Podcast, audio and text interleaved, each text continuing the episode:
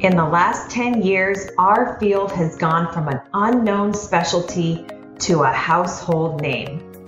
This brings unprecedented opportunities, but we need to rise up to meet them and give our patients the care that they deserve. In order to help others get better, we need to be better. This podcast will help you to become more confident with your patients, more successful in your practice or business, and a leader in pelvic health. And we're going to have some fun along the way. Join us as we rise together. We're Jesse and Nicole Cozine, founders of Pelvic Sanity Physical Therapy and the creators of the Pelvic PT Huddle. And this is Pelvic PT Rising. Hey guys, welcome back to another episode of the Pelvic PT Rising podcast with Jesse and Nicole Cozine. Hey Nicole. Hello. This is a fun topic today, and this is prompted by the fact that we just hired another awesome physical therapist here at Pelvic Sanity. And every time that happens, we always get a bunch of interesting questions, and we oftentimes turn those interesting questions into podcasts, just like this one. So the question that came up was basically do you do the same things? Do you look at the same aspects for every evaluation that you do, or should that be something that's completely unique to every patient? Yeah, and this was a really good question because I think that that that's something that we all kind of struggle with. Like, are we providing individualized care or are we providing like protocol based physical therapy? And that really gets down to what's really the best way, quote unquote, to perform an initial evaluation. And we go over this quite a bit in pelvic PT essentials, what actually your thought process should be during an initial evaluation. But there are certain aspects of the evaluation that we're going to go over to talk about, like to really answer this question. So that was, I don't know, an interesting thing for me, not knowing anything about doing an initial evaluation. But I know everybody's always talking about you want, yeah, individualized care for everybody that things should change based on the person in front of you. You should be flexible with those things. With limited time, I can imagine you'd need to prioritize differently for different people.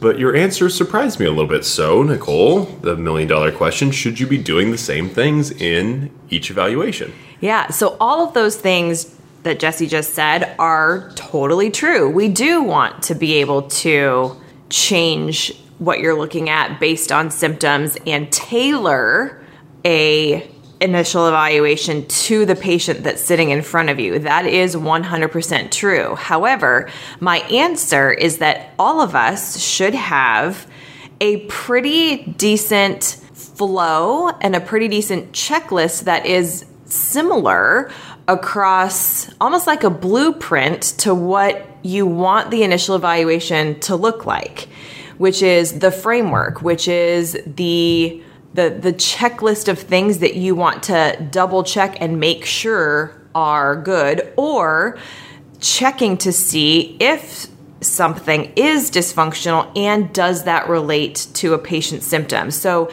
the way that I look at it is that if we have a framework that is consistent with our ethos of what we want to look at and in, in the ways that we want to evaluate a patient, then it makes deviating from that in an individualized manner much more tailored and much more you're straying but you're straying within boundaries yeah you're straying you're straying with a purpose you're straying with a purpose Ooh, and like then that. you could come back to things to double check off of your checklist of things that you should be going off of. But I, I guess my point is that you definitely need to have a framework by which you're working off of from then which you can deviate from and stray from, but again, with a purpose so that you're not missing anything on the back end of the evaluation. And is that just a mental checklist? Is that an actual physical checklist? How does that come to be? I know you're talking about a framework, but what does that mean in practice? So I think that essentially, I mean, basically the the younger you are as a pelvic PT, and this just goes for I don't care if you have a million years of ortho PT experience, you know, if you are a newer therapist to pelvic floor conditions, then it needs to be more structured than less structured. I mean, I can get away with this now that I've been doing the same thing for 15 years. But the whole point with this is that when you are newer, and I'm talking newer like five years into pelvic PT, less than that, then in order to be able to see pattern recognition and to categorize patients and to be able to you can only skip steps when you know that you've gone through and seen patterns that have changed over time. And so I think that honestly for any new grad and or a newer pelvic PT that does need to be an actual physical checklist that you go through that you can refer back to for each patient that you can constantly reference if you get stuck and you can re-look at a bunch of things that may have changed since the first time you saw that patient. And then once you sort of get in a very good flow like that I could like for right now for instance I could rattle off all of the things that I do in an initial evaluation and then but for somebody that's newer, that might not be as innate, right? That might not be as as automatic now. So it's automatic for me now because I've done it so many times and then in that way you can deviate when you need to. I want to go back to that idea of seeing patterns and it being important to be having a consistent evaluation in order to see patterns. And I think I understand a little bit about what you mean by that, but if you are not doing the same thing, or generally the same thing, with most people, why does that prevent you from seeing patterns as well as you should and developing that pattern recognition?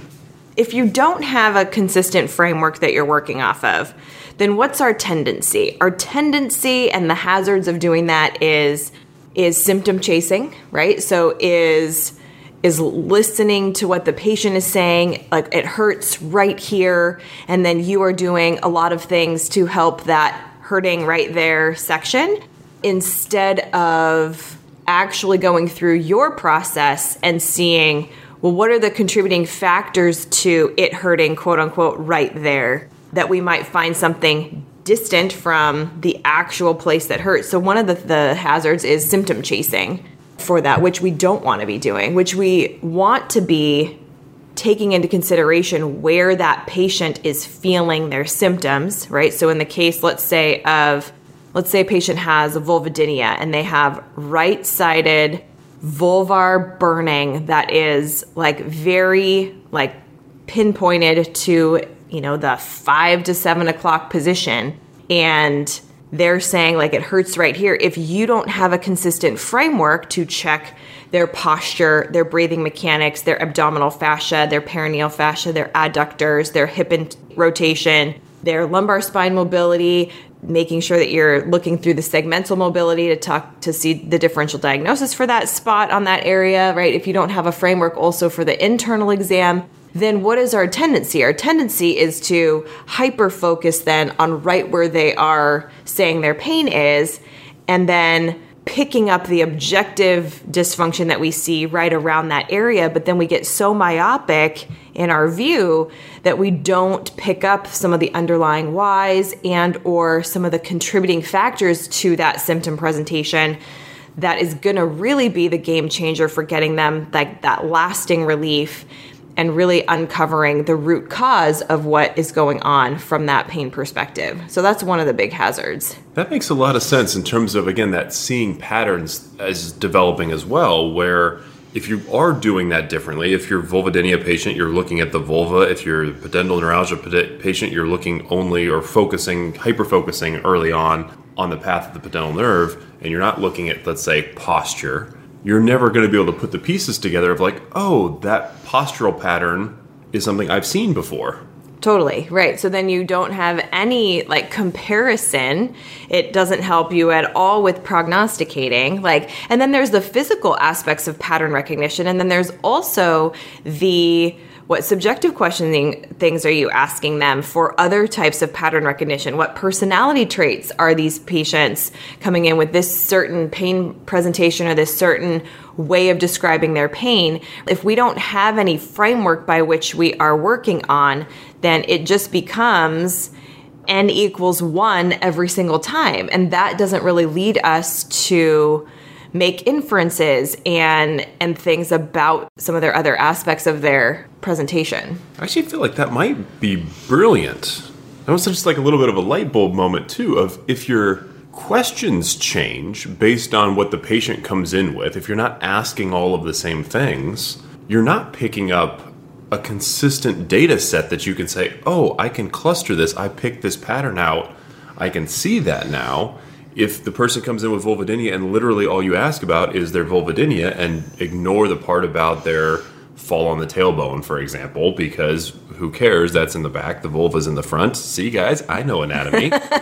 then, but you'll never get to actually see that pattern that you can find with all these different people, these little clusters of things and personality, and it's not just the physical, I think is a huge point that you just brought up. Yeah, totally. So, like, you know, that's where I really feel like backing up from the actual objective gathering portion of our exam is that is your intake form. And this is what we go over in essentials, right? But is your intake form consistent? Does it is it asking the right questions? Is it getting information that your patient wouldn't otherwise think to ask you. And so, in that same way, you're getting objective information in a checklist type fashion of making sure that you are checking their diaphragm excursion, their rib mobility, their thoracic spine mobilization or mobility because a patient's not going to come to you and say, I have really poor intra-abdominal pressure management and my rib cage is stuck and I can't get taken a good breath.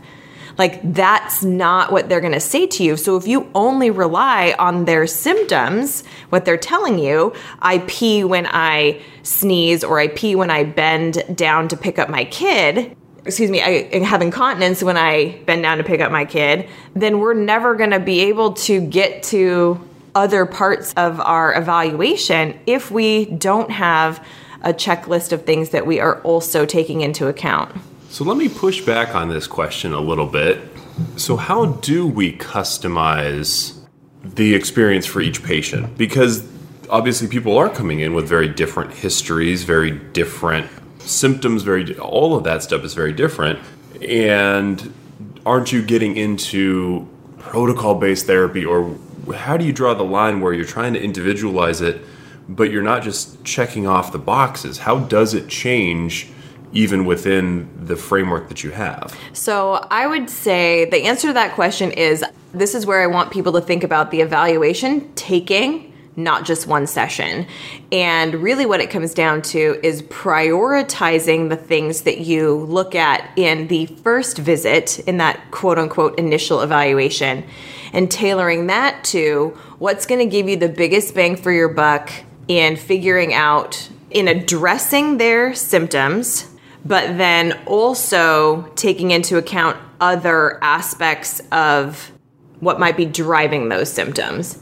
And so there is also the problem where if you don't do that, then again, you're just going into some of that symptom chasing aspect. And then so what you end up can end up doing then is then having a another checklist basically of things to look at in that next visit and double check that maybe we need to rule out your lumbar spine issue even though you don't have back pain right now so you're not saying that you have back pain.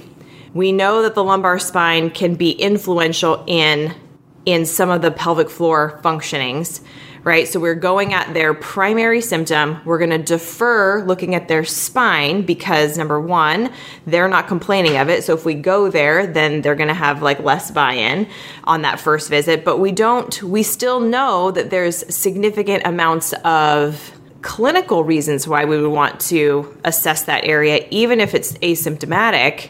So we would defer that in particular to the next visit to complete the thorough evaluation. But again, it doesn't, the big answer to that is that you need to be thinking about your evaluation as lasting two or even three visits so that that entire framework is then you get you hit all of the aspects of it to cross your t's and dot your i's and then you can individualize and prioritize things that are important to the patient to their symptom presentation in that very first visit in order to get the best buy in for them.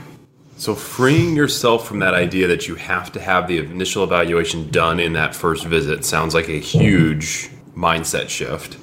I wanted to dive into something else that you said just about prioritizing things in that first visit that are going to get buy in. Can you talk a little bit more about how you do that without compromising your checklist, your framework, without compromising that and without symptom chasing, but also making them feel like you're not just going down your checkbox. Somebody comes in with like vulvodynia and you're up at their thoracic spine. I don't really know where the thoracic spine is, but it sounds like a patient could be like, "Well, what the hell? I came in for my yeah, like my stuff. yeah, like, my vulva hurts. Like, why are you up here at my neck? So I want you to think about categorizing things into like my stuff. Like, what are the things that I know that I need to look at in order to to thoroughly rule in or rule out certain contributing factors to those patient symptoms. That's going to be one section. And then what are the things that they're saying are really important to them that we need to also incorporate into our evaluation? And we need to have a blend of that where it's probably more biased into their stuff in the beginning, in the very first visit. And then we need to be completing our checklist to make sure that all our T's are crossed and all our I's are dotted so that we can, so that's like our stuff. But if we only let patients, the patient stuff dictate where we're going, then we are going to miss a lot of things that are contributing to their symptoms and or relevant to their story where they may not have even seen a huge connection.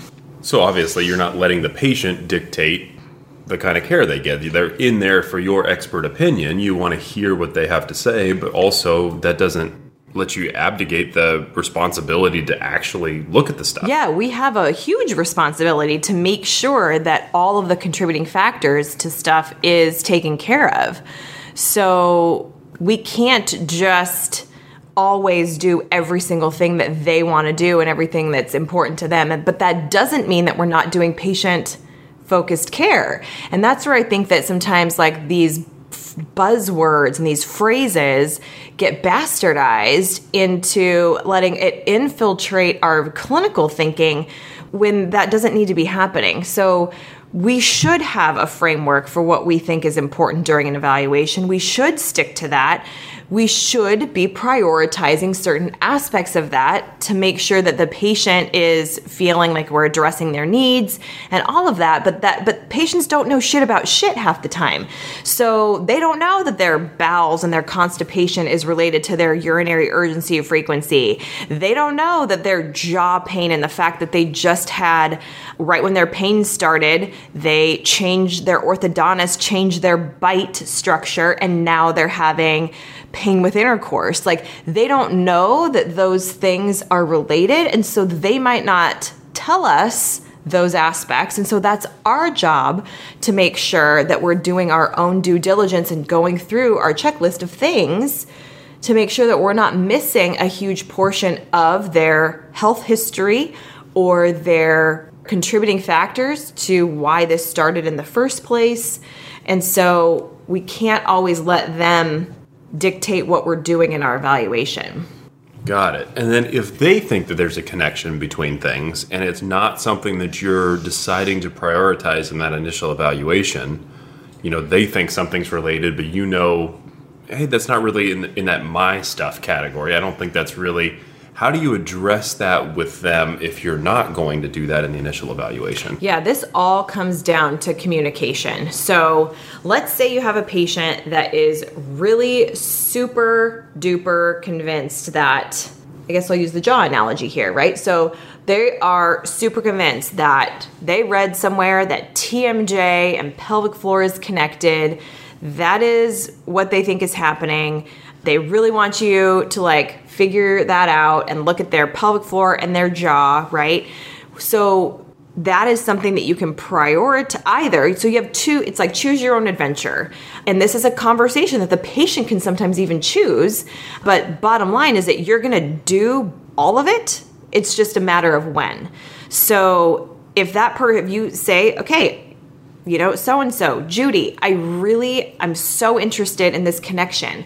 I do believe that that exists. Now, here's our choice. We can either do a thorough exam of your upper jaw, and what I, I, need to do then is look at your neck and your shoulder function and how you're stabilizing through there and all of that, and your pelvic floor. So we can do that today.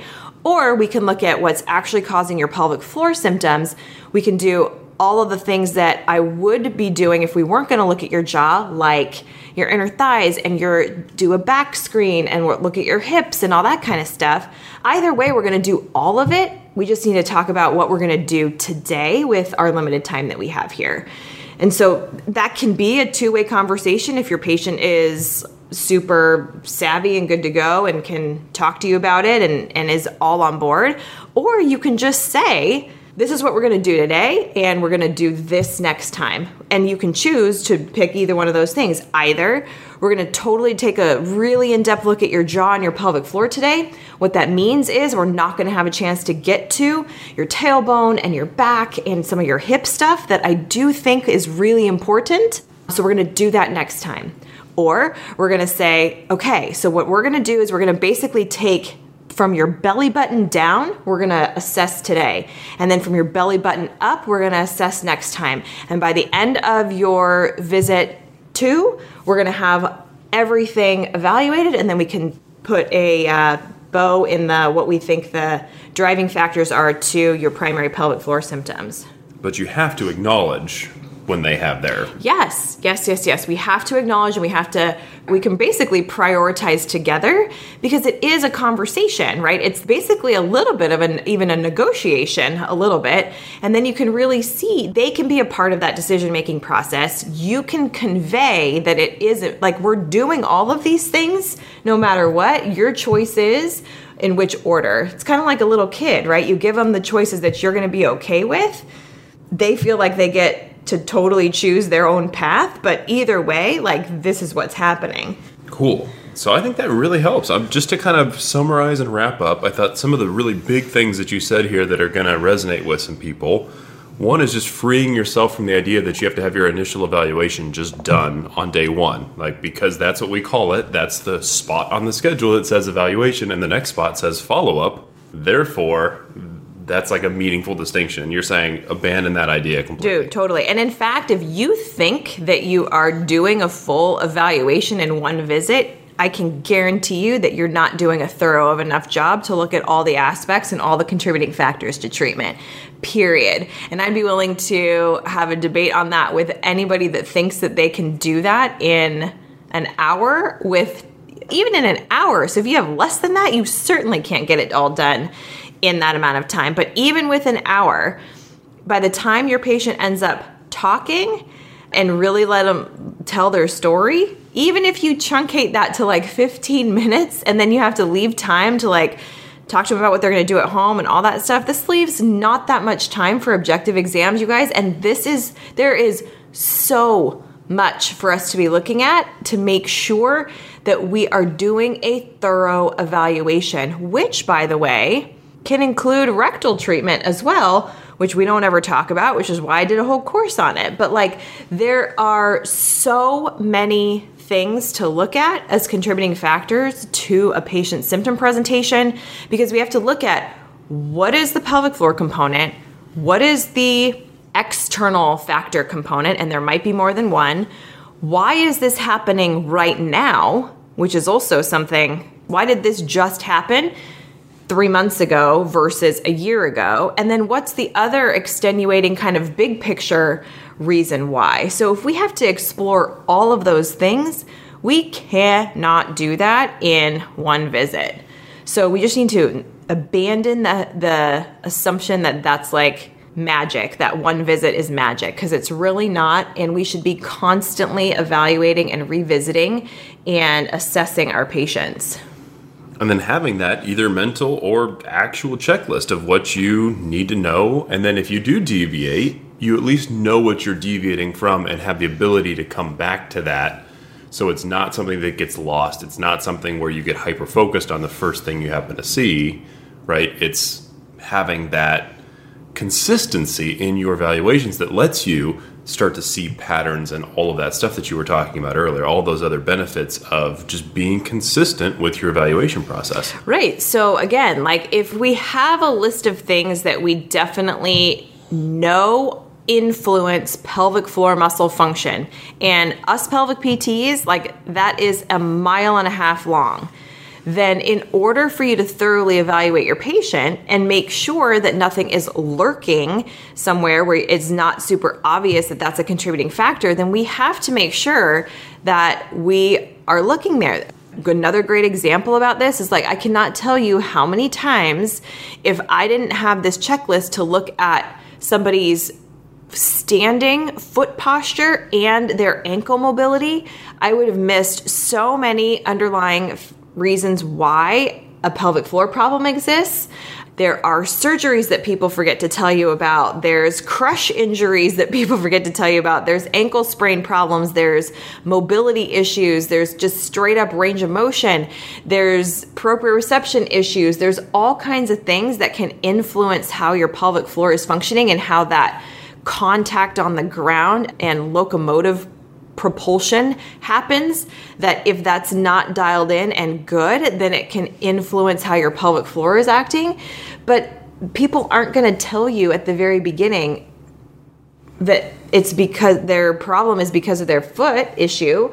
We have to make sure that we have that on a checklist so that we revisit it. Now if something in their pelvic health history sort of leads us to think that that's a prioritization for that first initial evaluation, then we have the same conversation as the jaw situation, right? We need to look down here.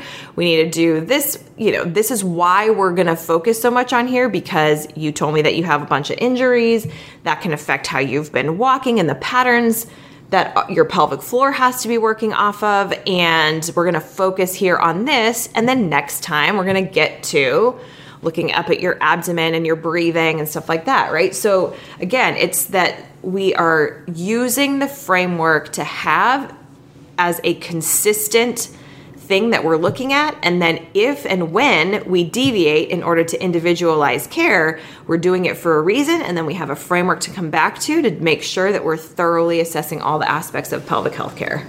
Boom. Knowledge Boom. bombs dropped. Guys, I hope this helps you start to think about being more consistent in that initial evaluation process.